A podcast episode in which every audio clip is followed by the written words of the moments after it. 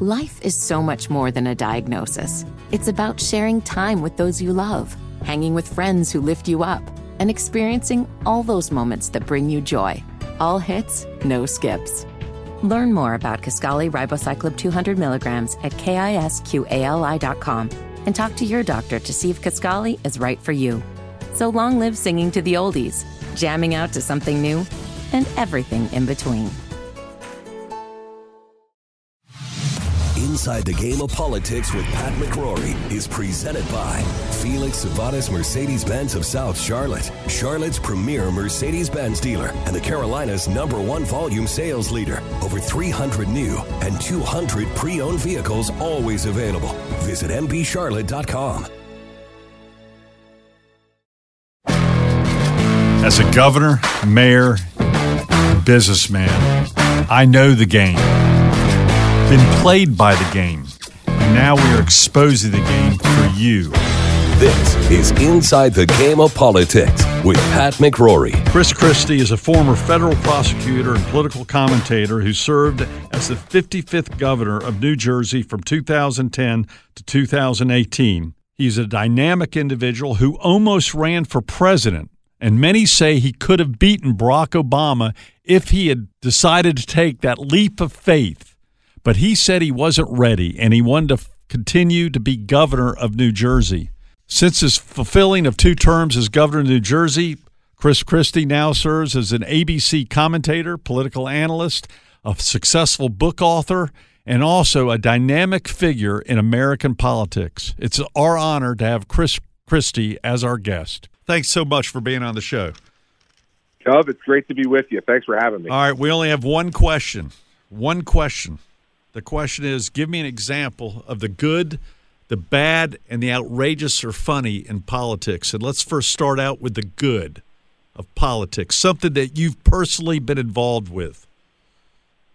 Well, I, I will tell you, Pat, one of the things that shows the good um, that politics can do um, is the work that I was lucky enough to be involved in in New Jersey regarding the opioid crisis. And um, we got an enormous group together of people, all who are former recovering addicts.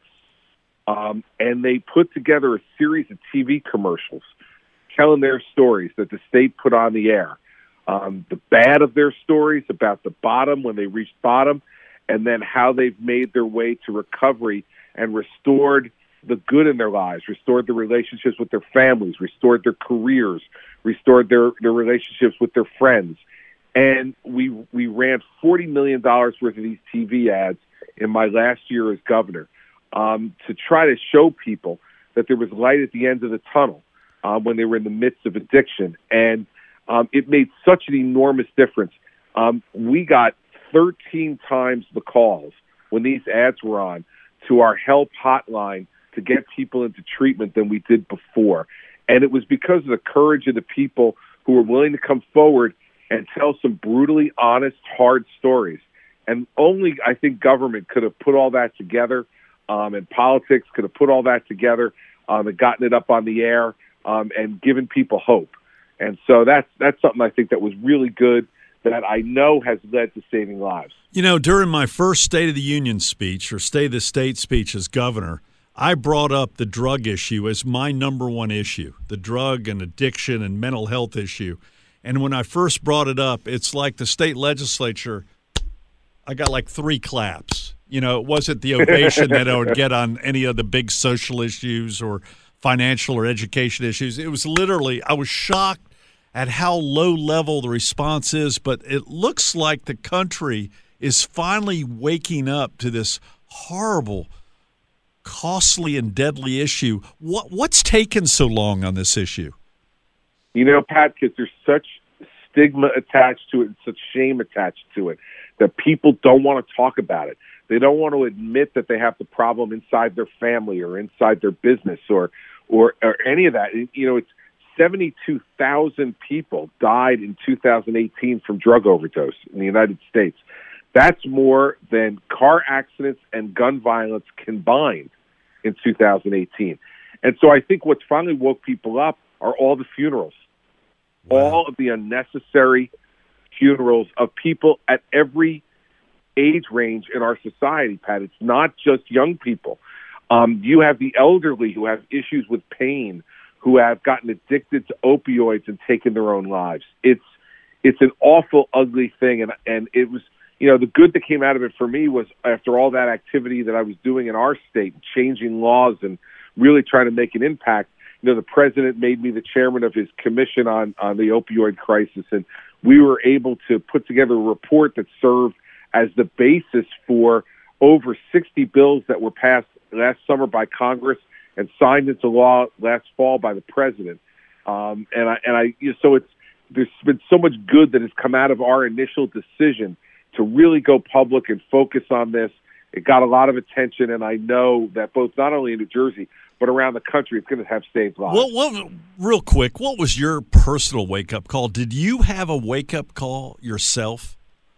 I did, Pat, a really personal one. Um, one of my best friends in law school, um, who was part of a very small group that I hung around with in law school, um, he was the first one to be made partner. He was an editor on the Law Review. Um, he was an incredibly bright guy and a, and a good athlete. Um, hurt his back while running um, and was prescribed. He was in the middle of a trial, so he didn't have time for treatment. So they just gave him uh, they gave him Percocet to Oh. deal with the pain Yeah. and he wound up getting addicted, Pat. And this is a guy who had everything going in life, married to a beautiful doctor, three beautiful daughters, um, incredible success as a lawyer. Um, Ten years from that first injury, they found him dead in a motel room, uh, all by himself after his wife had divorced him.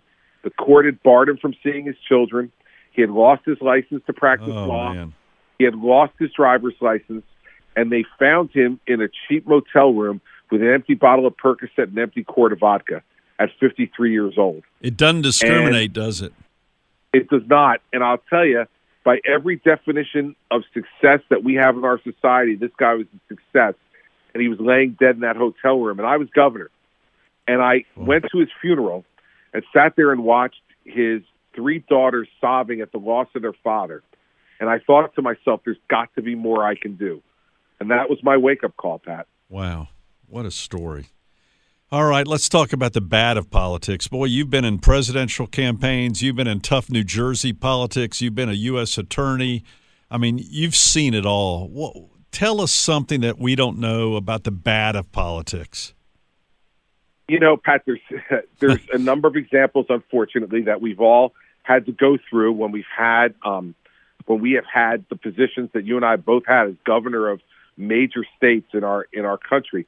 I, I, I will tell you this: I, I think the bad of politics that I've seen is something that everybody in America knows I went through, um, and and you know it was when people who you entrust with power that you've been given by the people abuse that power and and do something wrong. And and in a whole George Washington Bridge scandal, um, to have three people who you know I had given positions to over time, um, two at an independent authority and one in in my office, to have come up with such a ridiculous scheme to to realign the lanes at the George Washington Bridge, supposedly to punish somebody who hadn't endorsed me for reelection, a reelection that I was winning by 30 points.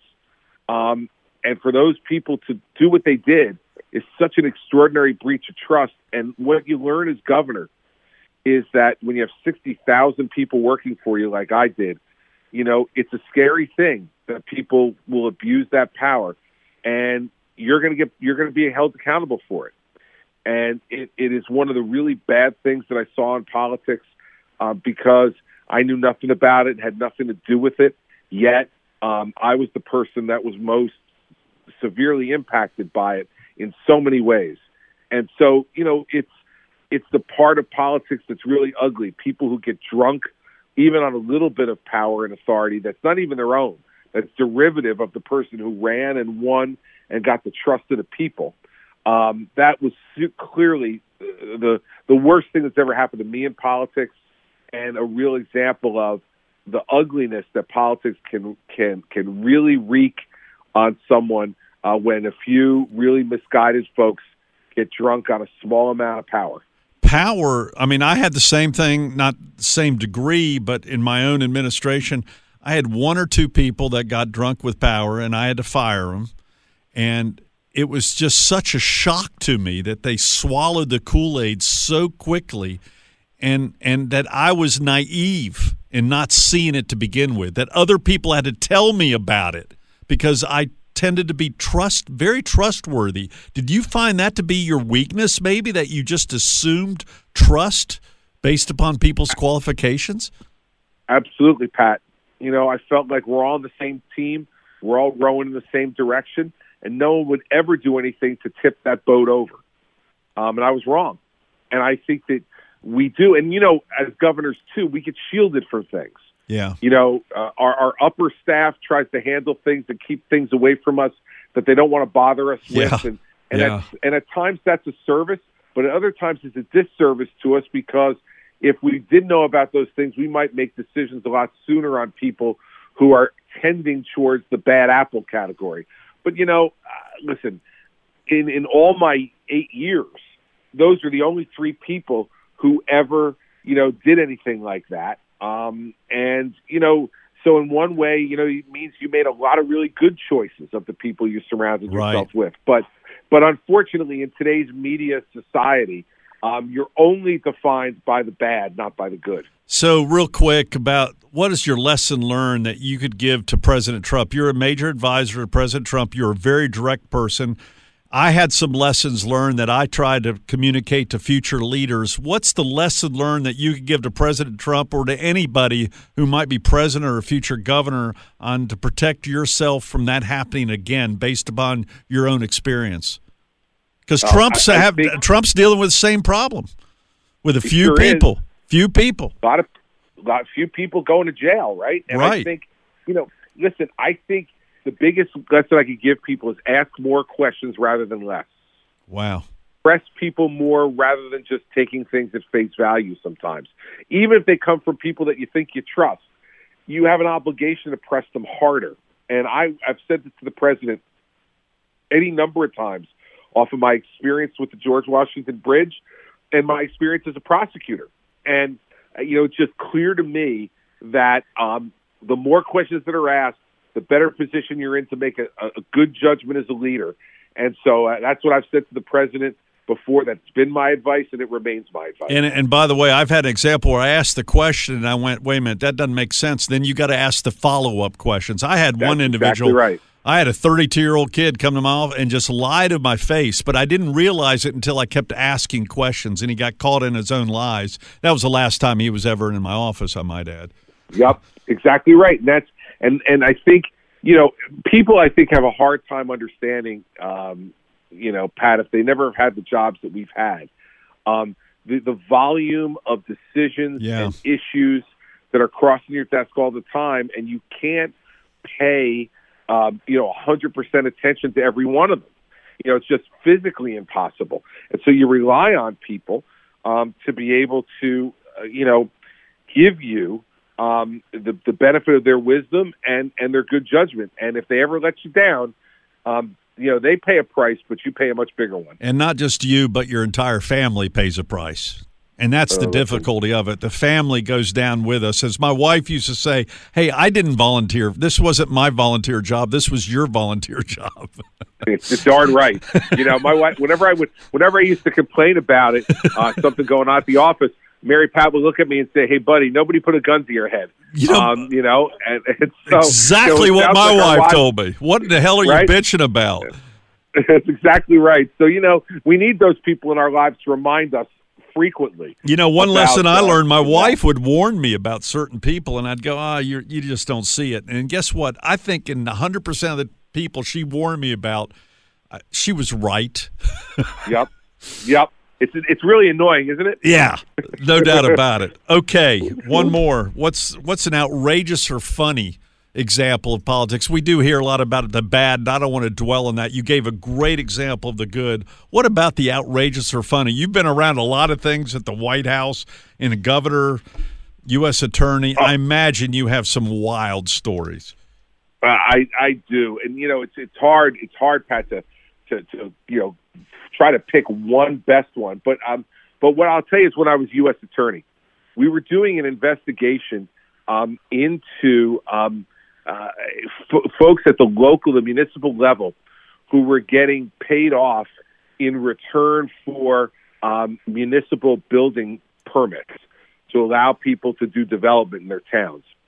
And there was one guy um, who was a mayor of a of a fairly good sized town, probably the tenth largest municipality in the state, um, who we suspected of um, of being participating in this, and so uh, we went. A guy uh, who was an undercover FBI agent went in as a developer um, and started to ask questions. And one thing led to another. We had he, the, the, the mayor had made it clear that he was willing to be to be bribed in order to give get get this uh, permit. So he met with him.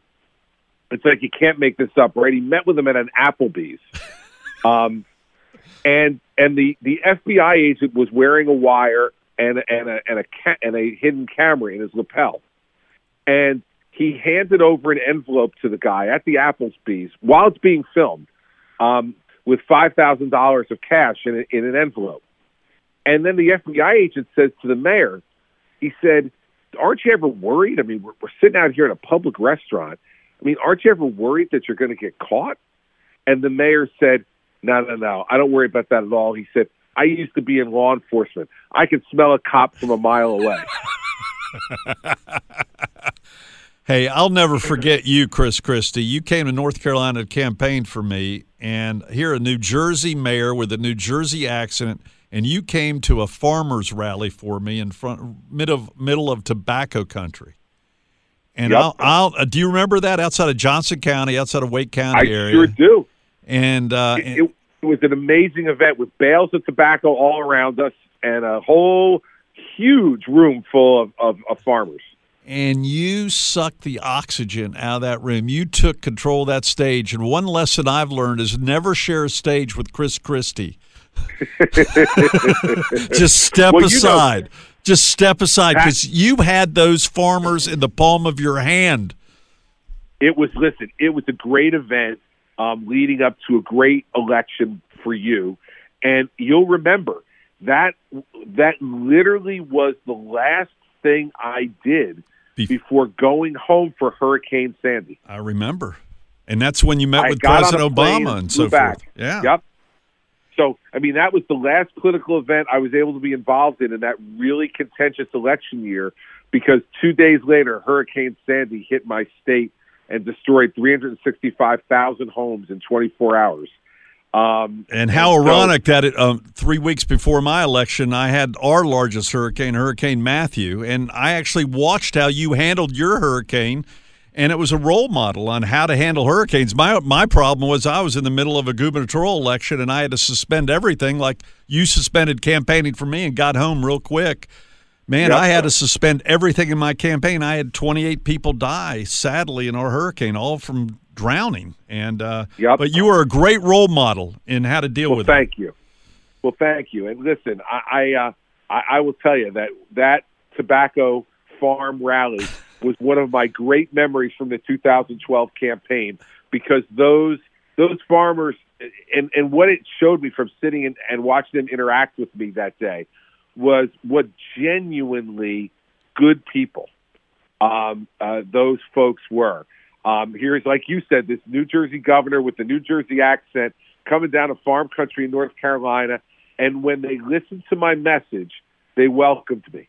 They did. You know, the, the cultural difference between the two states, they really welcomed me. And it just shows you what warm and open hearted people uh, they are. I never, I didn't know what to anticipate, but I think you took probably a thousand pictures that day with the farmers of North Carolina, and you fit right in. And I thought it was a good, good kind of sign of you being a potential presidential candidate. When I watched that, I said, "Man, this guy is going to be president of the United States." And I still wish you were. But I'm glad too, also buddy. that I'm glad you're supporting President Trump and trying to give him guidance. And uh, as we end, we got to both know President Trump. The uh, both his weaknesses and his strengths. And uh, let's continue to help our president. And and real quick, the name of your book.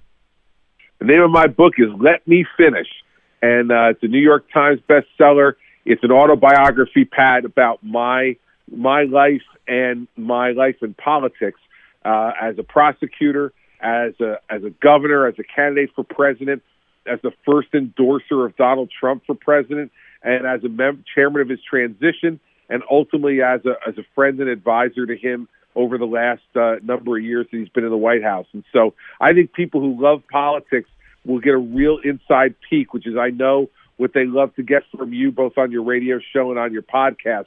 So if you like Pat McCrory's radio show and podcast, you'll like my book too buy the book. Let me finish, and I hope we let you finish telling us the good, the bad, and the outrageous of politics. You're a great public servant, and we haven't seen the last of Chris Christie. We'll also see you every week on uh, This Week with George Stephanopoulos on ABC, and uh, occasionally I'm on the opposite channel and Meet the Press. So we're well, in some way still competing against each other, like we did for business between New Jersey that's right. and North Carolina. And, the, and we kicked your way, tail, I'll, I might add.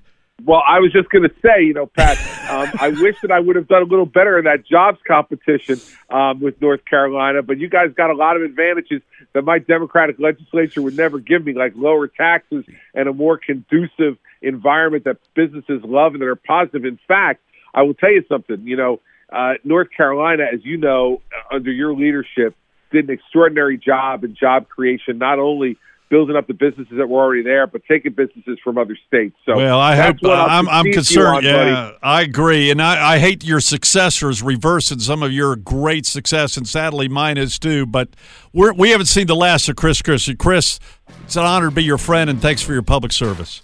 Uh, Pat, it's great to be on the podcast to talk about um, politics, and you know we always have fun doing it. So thanks for having me on.